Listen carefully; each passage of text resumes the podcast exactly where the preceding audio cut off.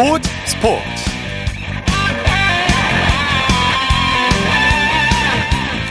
여러분 안녕하십니까 아나운서 이창진입니다 야구의 월드컵이라고 할 수 있는 게 월드 베이스볼 클래식이죠 축구와 달리 국제 대회가 거의 없는 야구에서는 WBC가 사실상 월드컵이자 올림픽이라고 할 수 있는데요. 야구 팬들이 오랫동안 기다려왔던 2023 월드 베이스볼 클래식이 오는 8일부터 21일까지 미국과 일본, 대만에서 열립니다. 이강철 감독이 이끄는 대표팀이 오늘 일본 오사카로 출국했는데요. 우리 대표팀은 그 어느 때보다 결연한 의지를 보였고요. 이강철 감독은 좋은 것만 가지고 돌아오겠다며 출사표를 던졌습니다.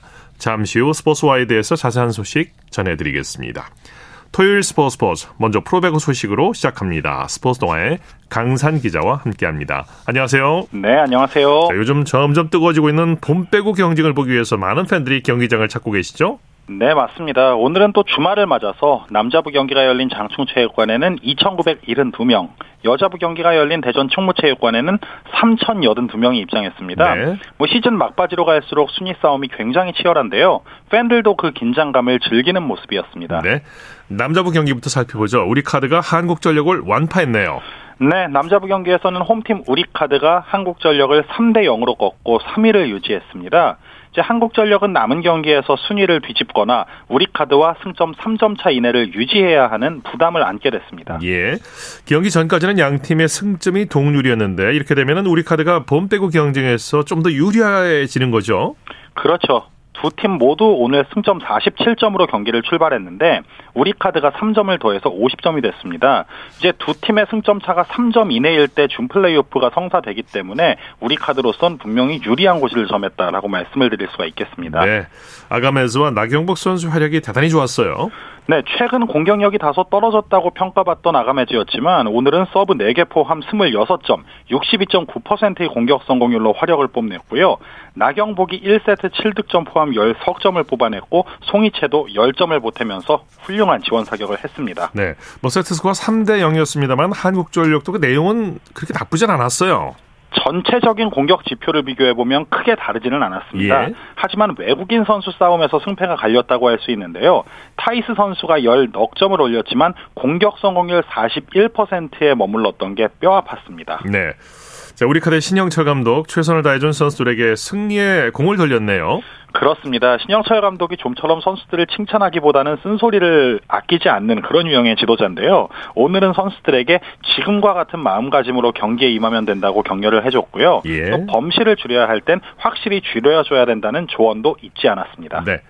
여자부 경기 살펴보죠. GS 칼텍스가 퀴즈시 인삼공사의 7연승을 저지했네요. 네, 예상 외의 결과가 나왔는데요. 여자부 경기에서는 GS 칼텍스가 인삼공사를 3대 0으로 꺾고 본배구의 희망을 살렸습니다. 예. 승점 44점으로 인삼공사와 승점 차를 7점으로 줄였습니다. 네, GS 칼텍스가 본배구를 향한 희망의 불씨를 살렸어요. 네, 3위와 승점 석점 차 이내일 때 준 플레이오프가 성사되는데 GS 칼텍스는 51점의 3위 인삼공사와 7점, 49점의 4위 도로공사와는 5점 차입니다. 네. 앞으로 경기 결과에 따라 봄배구에 진출할 수 있는 여지를 남긴 셈이 됐습니다. 네. 자, GS 칼텍스가 오늘 경기를 효율적으로 잘 풀어나갔는데 선수들의 활약상 자세히 좀 전해주시죠. 네, 역시 1세트가 오늘 결정적이었고요. 그 과정에서 유서연 선수의 디그 등 보이지 않는 디테일도 좀 크게 작용을 했습니다. 네. 특히 외국인 선수 모마 선수는 서브 2개와 블로킹 1개 포함 28점에 60.98%의 공격 성공률을 보였고요. 강소휘가 12점, 권민지가 10점을 보탰습니다. 예. 자, 이 KGC N304 갈 길이 좀 바쁜데 아유, 7연승 실패가 좀 아쉬웠을 것 같아요. 그렇습니다. 사실 GS 칼텍스의 폼이 최근에 조금 떨어져 있기 때문에 인삼공사는 오늘 경기 승리로 도로공사의 승점 차를 3점 이상으로 벌리는 걸 내심 기대하고 예. 있었는데요. 예. 뭐 엘리자베스 선수가 블로킹과 서브 2개씩을 포함해서 22점으로 활약을 했지만 팀 범실이 GS 칼텍스의 2배인 18개에 달했고요. 서브 리시브까지 흔들리면서 아쉬움을 남겼습니다. 네. 내일 V리그 일정 관전 포인트 짚어주시죠. 네, 내일 남자부 우승의 향방을 가를 빅매치가 벌어집니다. 4경기씩을 남겨두고 있는 선두 대한항공과 승점 2점 차 2위 현대캐피탈이 인천에서 건곤 일척의 승부를 벌입니다. 예. 대한항공이 이 경기를 잡을 경우 최대 승점 5점 차까지 벌어지면서 우승 경쟁에서 매우 유리한 고지를 점할 수가 있고요.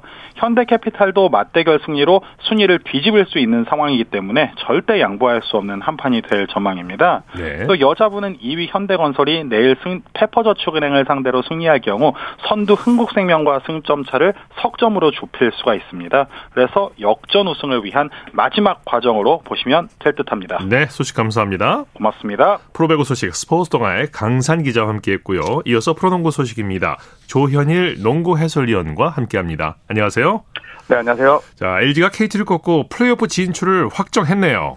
네, LG가 강력한 3점포와 속공을 앞세워서 2019년 어, 이후 4년 만에 플레이오프 진출을 확정했습니다. 어, LG는 홈에서 열린 수원 KT와 5라운드 맞대결에서 84대 67로 이겼습니다. 어, 오늘 승리로 LG는 3연승을 질주하게 됐고요. 어, 시즌 30승 고지를 점령하면서 어, 플레이오프 진출을 4년 만에 확정을 했습니다. 네. LG가 시, 경기를 쉽게 끌어갔어요. 네, 그렇습니다. 1쿼터부터 LG가 주도권을 잡았습니다. 아, 이관희와 정희재 3점이 림을 갈랐고요. 또 마레이가 공격 리바운드를 적극적으로 가담하면서 풋백 득점을 올렸습니다. 어, LG는 후반 들어서도 더욱 격차를 벌렸습니다. 아, 빠른 역습으로 KT의 수비를 무너뜨렸고요. 이 과정에서 단테 커닝햄과 저스틴 구탕의 득점도 오랜만에 나왔습니다. 네. 아, 그리고 사쿼터 시작 2분 만에 이재도 선수의 자유투 득점으로 70대 어, 50으로 달아났고요. 결국 LG가 대승으로 승리를 따냈습니다. 네. 아, 5명이 두 자리 득점을 올렸고 아, 마레이가 더블 더블, 정희재 선수가 3점 5개를 집어넣었습니다. 네. LG 조상현 감독 승리 비결을 수비라고 얘기했네요. 네, 그렇습니다. 이 본인들이 준비했던 수비가 경기 초반에는 나오지 않아서 걱정이 됐는데 그래도 시간이 흐를수록 수비와 또 에너지 레벨이 높아졌다. 아, 그래서 수비 때문에 이겼다고 생각을 한다라고 이야기를 했습니다. 또 후반전 멤버를 어, 활동량이 좋은 선수들로 어, 구성을 했는데 구탄과 커닝햄이 속공을 잘 해줬고 어, 그 부분이 후반전 경기력 향상으로 이어진 것 같다라고 덧붙였습니다. 네. 잠실에서 열린 현대모비스와 삼성의 경기는 어떻게 됐습니까? 네, 현대모비스가 승리를 따냈습니다. 어, 주전들의 부상 공백을 극복하면서 원정에서 서울 삼성을 상대로 92대 88로 이겼습니다. 네. 어, 현대모비스는 오늘 승리로 27승 18패로 어, 서울 SK와 공동 3위에 올랐고요. 아, 반면 서울 삼성은 5연패 늪에 빠지면서 12승 33패로 최하위에 머물렀습니다. 네. 현대모비스는 부상 선수들이 많은데도 다른 선수들이 잘해줬네요. 네, 그렇습니다. 뭐 이우석 선수가 빠져 있었고요. 또 함지훈과 장재석 선수도 어, 부상으로 오늘 나오지 못했습니다. 자, 하지만 말씀대로 이 대체 자원들의 역할이 중요했는데요. 어, 아바리엔토스가 팀 내 최다인 23점을 넣으면서 해결사 역할을 해냈습니다. 네. 또 게이지 프림이 22득점에 리바운드 9개, 그리고 함지훈과 장재석 선수의 부상 공백을 잘 메운 아, 최진수 선수의 활약도 돋보였습니다. 아, 오늘 모비스는 총 4명의 선수가 두 자리 득점을 올리면서 승리에 힘을 보탰습니다. 네.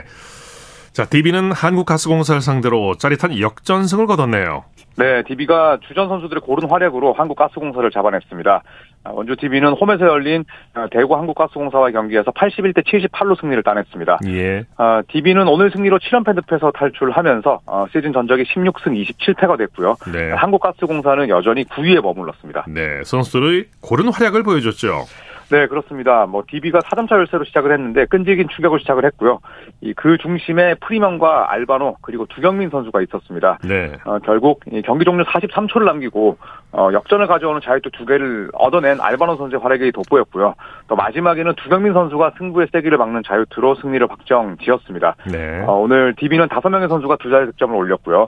어, 이선 알바노가 트리플 더블급 활약을 펼쳤고 또 김종규, 어, 프리먼도 더블 더블로 팀 승리에 힘을 보탰습니다. 네, 한국가스공사는 다 잡은 승리를 놓쳐서 많이 좀 아쉬울 것 같아요. 그렇습니다. 뭐 올 시즌에 역전패가 가장 많은 팀이 한국가스공사입니다.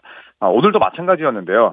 아, 이대성과 데본 스캇 활약에도 불구하고 뒷심 부족으로 어, 중요한 경기를 내주고 말았습니다. 네. 어, 3쿼터까지 62대 58로 앞섰고 또 4쿼터 종료 직전까지도 리드를 잡았지만 아, 결국 어, 클러치 타임을 극복하지 못하면서 패했는데요. 오늘 스캅과 이대성 또 신승민 선수가 활약을 했지만 팀의 패배로 빛이 발했습니다. 네. 고향에서는 캐롯이 KCC를 큰 점수 차로 이겼네요. 네, 고향 캐롯이 연패 늪에서 탈출했습니다. 아, 오늘 홈에서 어, 전주 KCC와 맞대결을 펼쳤는데요.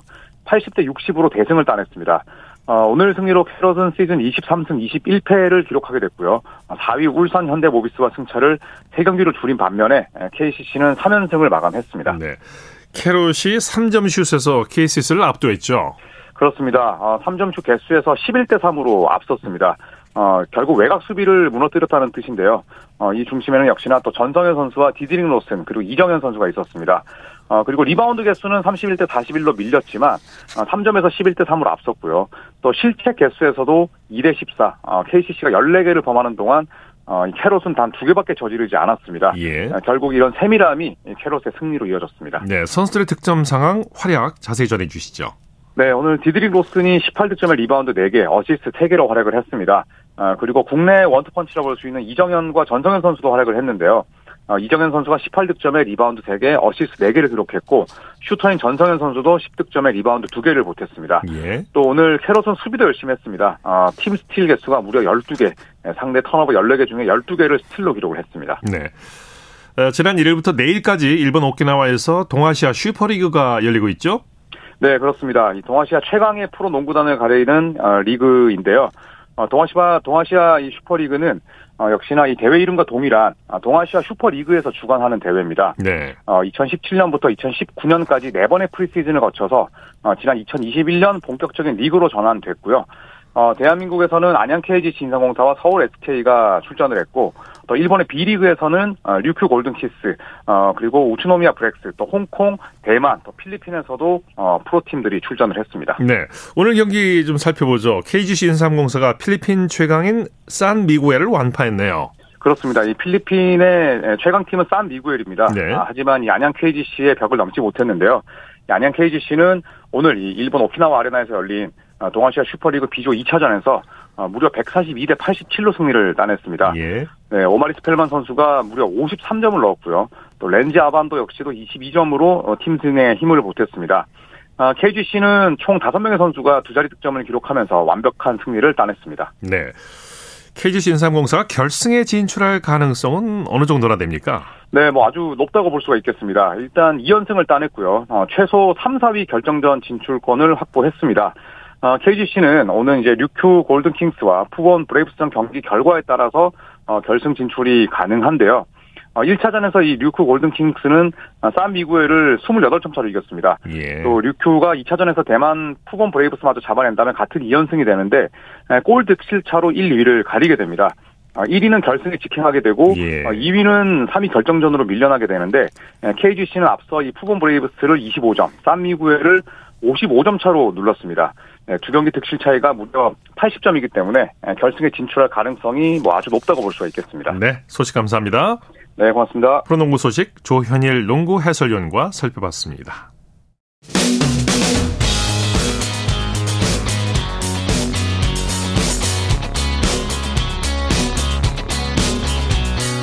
따뜻한 비판이 있습니다. 냉철한 분석이 있습니다. 스포츠 스포츠 토요일 스포츠 스포츠 생방송으로 함께하고 계십니다. 9시 33분 지나고 있습니다. 이어서 축구 소식 전해드립니다. 중앙일보의 박린 기자와 함께합니다. 안녕하세요. 네, 안녕하세요. 아, K리그1에서 포항의 초반 기세가 무섭네요. 개막 2연승을 달리고 있네요. 네, 포항의 수원 종합운동장에서 열린 K리그 1 원정 경기에서 어, 수원 FC를 2대 1로 꺾었습니다. 어, 포항은 올해 팀 창단 50주년을 맞았는데요. 개막전에서 대구를 꺾은 데 이어서 2연승을 달리면서 선두를 질주했고요. 네. 어, 반면에 수원 FC는 개막 후에 1무 1패에 그쳤습니다. 예, 경기 내용은 어땠습니까? 네, 포항이 전반에만 두 골을 몰아쳤는데요. 7분 만에 포항 백성동의 백헤딩을 고영준 선수가 오른발로 차 넣었고요. 어, 전반 32분에는 포항 정재희 선수가 어, 상대 골키퍼와 수비수가 엉킨 틈을 놓지 않고 또 추가골이자 두 경기 연속골을 뽑아냈습니다. 예. 어, 수원FC가 후반 2분에 무릴로의 헤딩 만회골로 따라붙었지만 어, 후반 36분에 수원FC 공격수 이승호 선수가 어, 거친 태클로 퇴장을 당하면서 좀 아쉽게 추격에 또 찬물을 끼얹는 모습이 됐습니다. 네, 양 팀이 세 골씩 주고받는 아주 재밌는 경기를 펼쳤어요. 네, 맞습니다. 인천과 대전의 경기는 그 양 팀이 3대 3으로 무승부를 또 기록을 했거든요. 네. 어, 승격기 대전은 개막 후 1승 1무로 상승세를 이어갔고요. 어, 인천은 사실 올 시즌을 앞두고 뭐 신진호라든지 제르, 제르소 같은 그 좋은 선수를 영입을 했는데 어, 개막전에서 서울에 진 뒤에 또 두 번째 경기에서도 무승부에 머물렀습니다. 네. 인천과 대전 3대 3 무승부로 기록했고요. 대구와 제주도 승부를 가리질 못했죠? 네, 대구에서는 그 양 팀이 1대1로 비겼습니다. 아, 먼저 제주 헤이즈 선수가 전반 32분에 선제골을 터뜨렸는데요. 네. 어, 대구가 후반 22분에 어, 동점골을 또 뽑아냈습니다. 어, 대구 세징야 선수가 얻어낸 페널티킥을 어, 바셀루스 선수가 파넨카킥 그러니까 어, 발끝으로 꼭 밑부분을 살짝 들어쳐서 어, 골키퍼 타이밍을 뺏으면서 동점골을 뽑아냈고요. 네. 어, 대구는 개막 후에 1무 1패, 제주는 이 무승부를 기록을 했습니다. 네. K리그2 경기는 어떻게 됐습니까? 네, 오늘 세 경기가 있었는데요. 어, 김천 상무가 원정에서 신생팀 충북 청주를 2대 0으로 완파를 했습니다. 어, 김천의 이영재와 김지현 선수가 연속골을 터뜨리면서 또 김천이 개막 후 2연승을 달렸고요. 어, 부천은 그 성남을 1대 0으로 꺾었는데 전반 32분에 한지호 선수가 결승골을 뽑아냈고요. 네. 또 안산은 충남 아산을 1대 0으로 제압했는데 어, 김진현 선수가 또 득점을 올렸고요. 어, 부천과 안산은 나란히 1승 1패를 어, 기록을 했습니다. 네. 대표팀 새 감독에 선임된 클린스만 감독이 다음 주에 입국한다고 하죠? 네, 클린스만 감독이 8일 수요일 오전 5시 20분에 인천국제공항을 통해서 입국을 합니다. 어, 다음 날인 9일에는 서울의 한 호텔에서 취임 기자회견을 갖고 또 포부를 밝힐 예정이고요. 그 앞서 지난달 27일에 대한축구협회가 어, 클린스만 감독과 2026년 북중미 월드컵까지 3년 5개월, 5개월 또 계약을 맺었다고 발표를 했고요. 네. 어, 대표팀이 24일에 울산에서 콜롬비아와 평가전을 갔는데요. 이 경기가 어, 클린스만 감독의 데뷔전이 될, 아, 됩니다. 네. 클린스만 감독이 이제 독일 스타 선수 출신이긴 하지만 기대 반, 우려 반의 목소리가 나오고 있죠.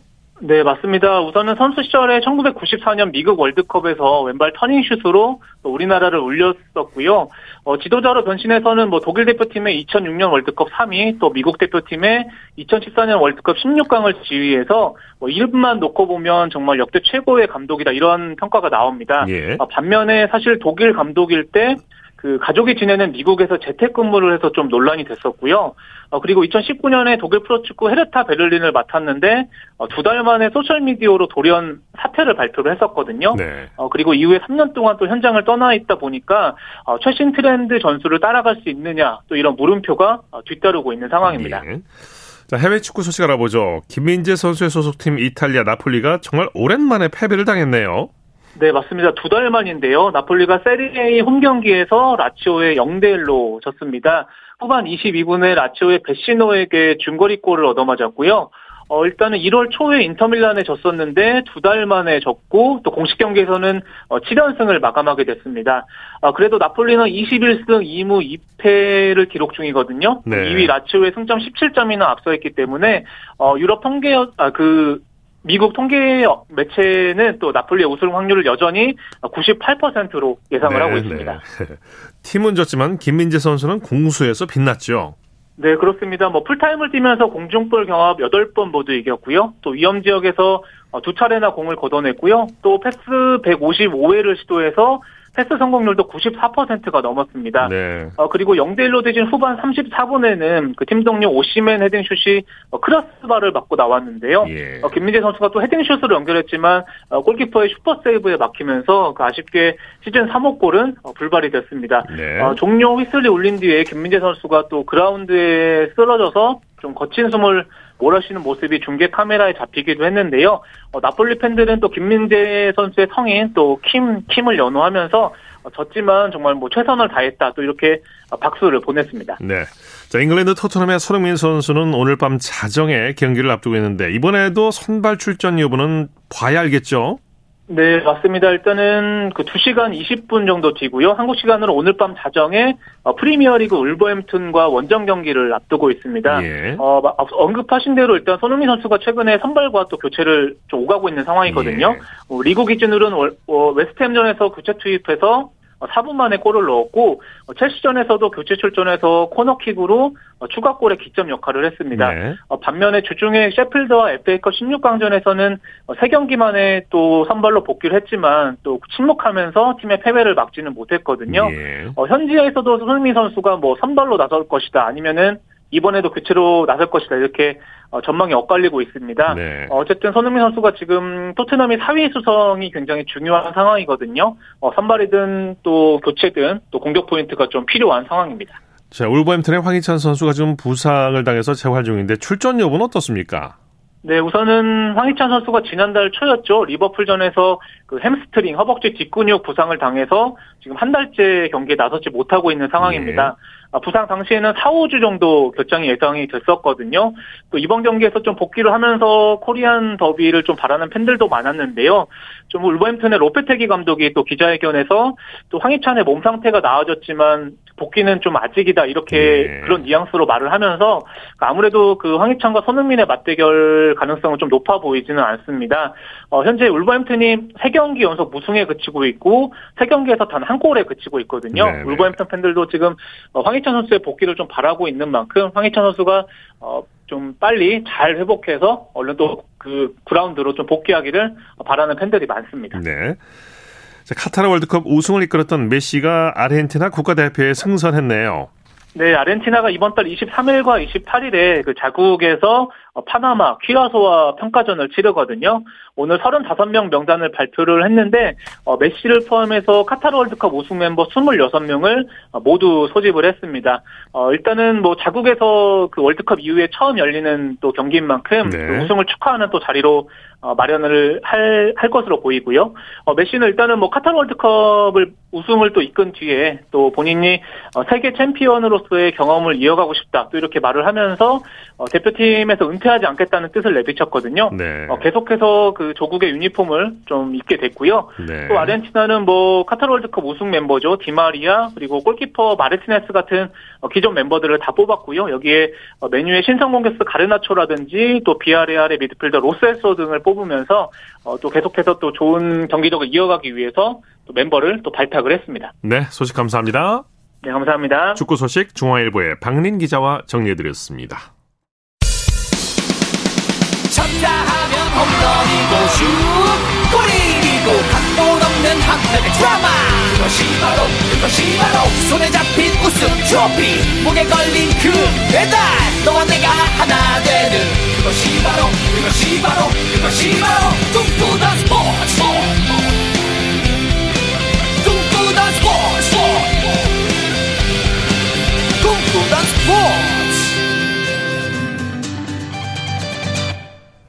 토요일 스포츠 스포츠 생방송으로 함께하고 계십니다. 9시 42분 지나고 있습니다. 이어서 스포츠 스타들의 활약상을 살펴보는 스포츠를 빛낸 영웅들 시간입니다. 정수진 리포터와 함께합니다. 어서 오십시오. 네, 안녕하세요. 네.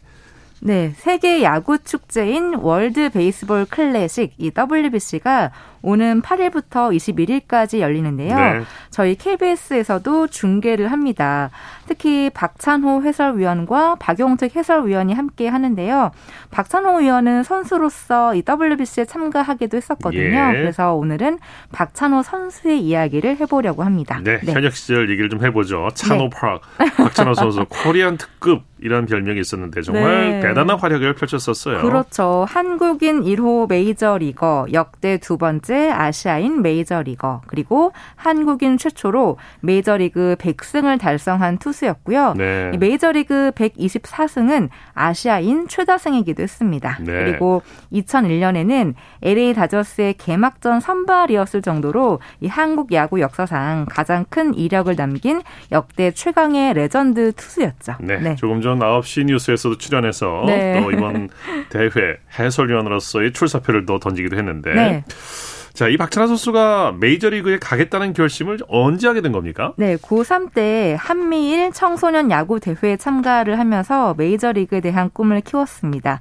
이후 고향 팀이었던 빙그레 이글스와 거의 합의를 했지만 한양대학교에 진학을 하게 되고요.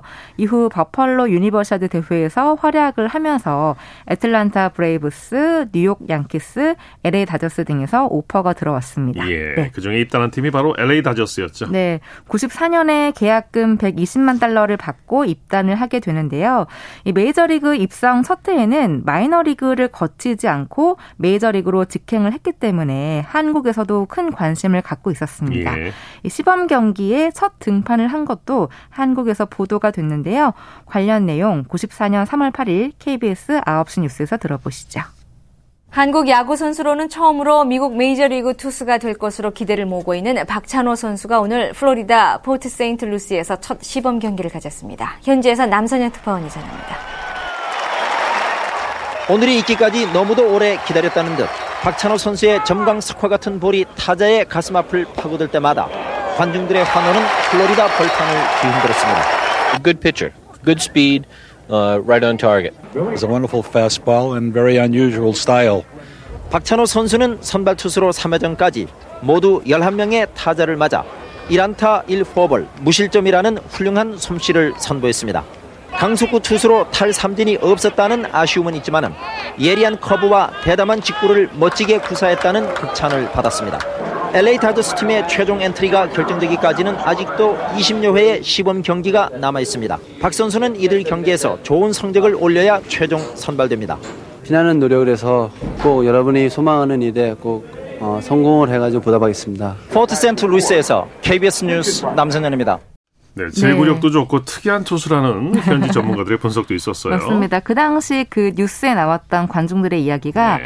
볼이 빠르고 정확하다, 네. 강하고 멋지다, 아주 빠르고 독특하다였고요. 근데 그 당시에 톰 라소다 감독도 그 성공 가능성을 높게 봤는데 하지만 아직은 시기상조라는 판단에 약 2년간의 마이너리그 생활을 하면서 고생을 하기도 했습니다. 예. 그래도 96 시즌을 하기 전에 이 스프링 캠프에서 쾌투를 선보이면서 개막 엔트리에 진입을 했고요. 4월 7일 시카고 컵스의 그 원정 경기에 구원으로 등판을 해서 5이닝 무실점의 훌륭한 피칭으로 9원승을 합니다. 네. 이 승리가 메이저리그의 첫 승이었죠. 네, 네. 이후에 이제 박찬호 선수가 더 큰 활약을 하게 되죠. 네, 97 시즌에는 5선발 자리를 두고 경쟁을 했는데요. 다행히 5선발이 낙점이 됐고 그 시즌에 14승을 기록했습니다. 아, 메이저리그에서 10승 이상 참 어려운 건데. 어렵죠. 네. 특히 그 14승째를 완투승으로 장식하면서 강렬한 인상을 또 남겼는데요. 이 완투승은 그해 첫 어, 그해 8월 11일에 시카 고 컵스와의 경기에서 생애 첫 완투승을 기록한 이후 두 번째 완투승이기도 했습니다. 예. 네. 그리고 98년에는 시즌 마지막 경기에서 꿈의 15승을 달성했는데요. 자세한 내용 98년 9월 28일 KBS 9시 뉴스에서 들어보시죠. 박찬호가 다시 한번 해냈습니다. 대망의 15승을 향해 다저스 구장에서 미로키와 맞대결한 박찬호는 6이닝 동안 자책점 한 점만을 내주며 팀을 2대1 승리로 이끌었습니다. 1회는 3자 범퇴로 산뜻하게 출발했습니다. 2회와 3회는 야수들의 어이없는 실책으로 무사 만루의 위기. 그러나 박찬우는 삼진과 범타로 두 번의 위기를 노련하게 넘겼습니다.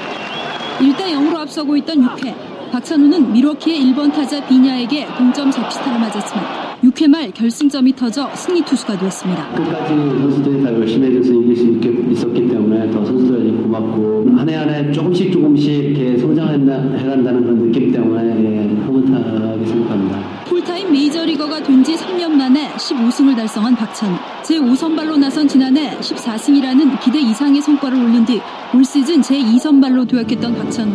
이로써 2년 연속 팀 내 최다승 투수이자 다저스의 확고 부동한 에이스로서 입지를 굳히게 됐습니다. KBS 뉴스 이우진입니다.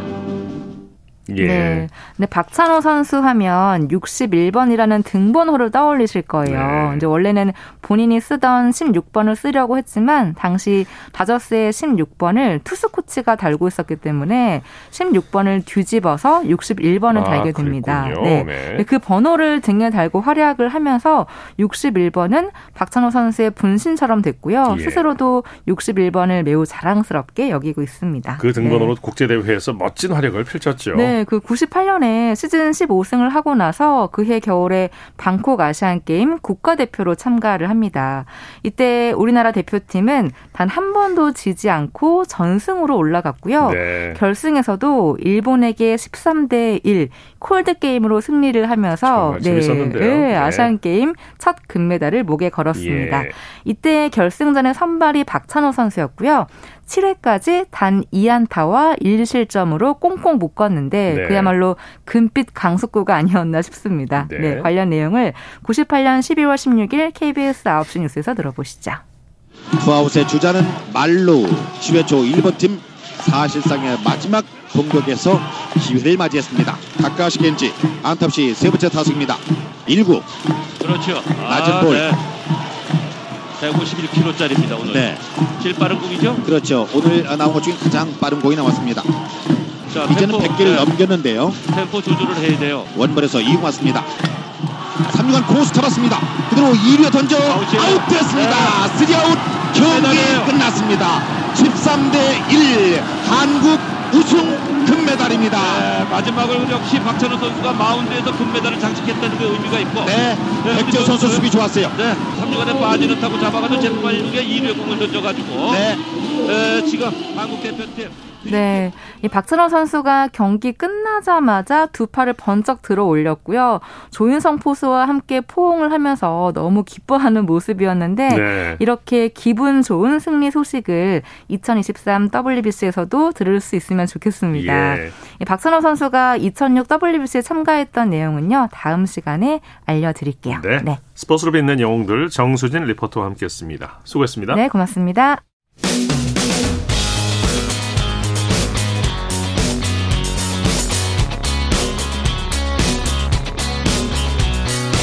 따뜻한 비판이 있습니다. 냉철한 분석이 있습니다. 스포츠 스포츠.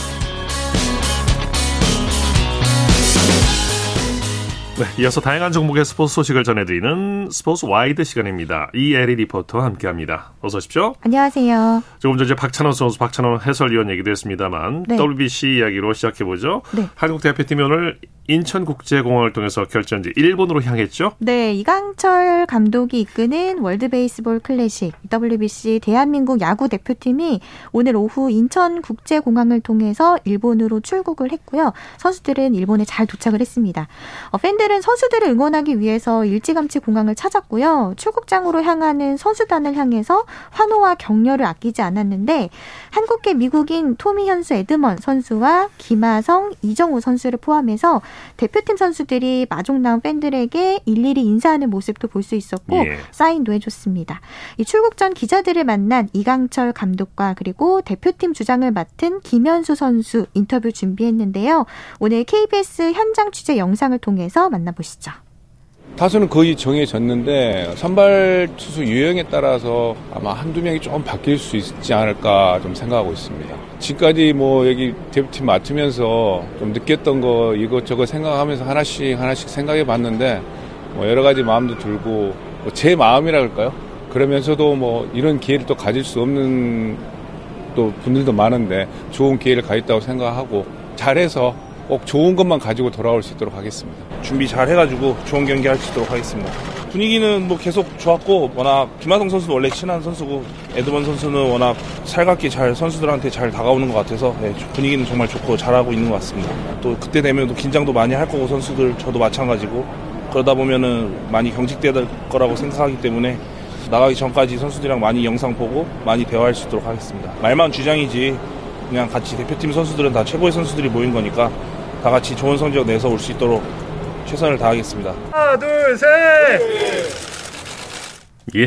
자, 이번에는 WBC 해설을 맡은 박찬호 해설위원 얘기 준비하셨다고요? 네, WBC에 임하는 박찬호 KBS 야구 해설위원의 해설이 더욱 기대가 되는데요. 특히 이번 대회 변수가 될 수 있는 공인구를 꼼꼼히 살피면서 박찬호 위원이 후배들에게 이것을 당부를 했습니다. 예. 지난달 27일 월요일 KBS 9시 뉴스입니다. WBC 한일전에서 마지막 타자 이치로를 잡아낸 뒤 주먹을 불끈 쥐었던 코리안 특급 박찬호. 이치로 선수를 저는 꼭 잡고 싶었어요. 그리고 마지막에 너가 걸렸어. 잘 됐어. thank you. 근데 제가 변화구를 안 던져 계속 직구를 던졌어요. 그냥 우리는 이래. 우리는 이거야. 뭐 흔히 얘기하는 돌직구. 17년이 지난 이번 WBC, 오타니를 비롯해 다르비쉬와 사사키 등 스타들이 즐비한 일본을 상대하기 위해 후배들에게 당부한 것 한 가지, 바로 이런 자신감입니다. 삼진 아웃은 아닐지언정, 아, 아웃을 잡겠죠. 97, 98, 99, 그때 제 볼을 칠 수 있을까요? 이와 함께 박찬호 해설위원이 주목한 건 바로 공인구. 표면이 미끄럽고 실밥 돌기가 낮아 공인구 적응이 마운드의 핵심 변수가 될 수 있기 때문입니다. 저 같은 경우는 약간 실밥이 좀 크다 그러면은 변화구를 많이 던지고 음. 네, 실밥이 조금 낮다 작다 그러면 직구를 많이 던져. 직접 만져보며 값진 조언을 이어가던 박찬호 위원이 내린 결론은 간단했습니다. 네. 실밥이 낮다. 네. 그럼 뭐 직구를 많이 던져야죠. 근데 뭐 어떤 구종을 던지는 게 중요한 건 아닌데 스트라이크를 던져야 됩니다. 미국 애리조나의 대표팀 캠프까지 한달음에 달려가 전력을 점검하고 온 박찬호 해설위원. 코리안 특급에서 해설 특급으로 자리를 바꾼 박찬호의 마이크를 통해 진정한 WBC의 명승부가 전해질 예정입니다. KBS 뉴스 호솔지입니다. 공이 쓰던 거하고 달라서 투수들이 좀 애를 좀 먹겠어요. 네. 네.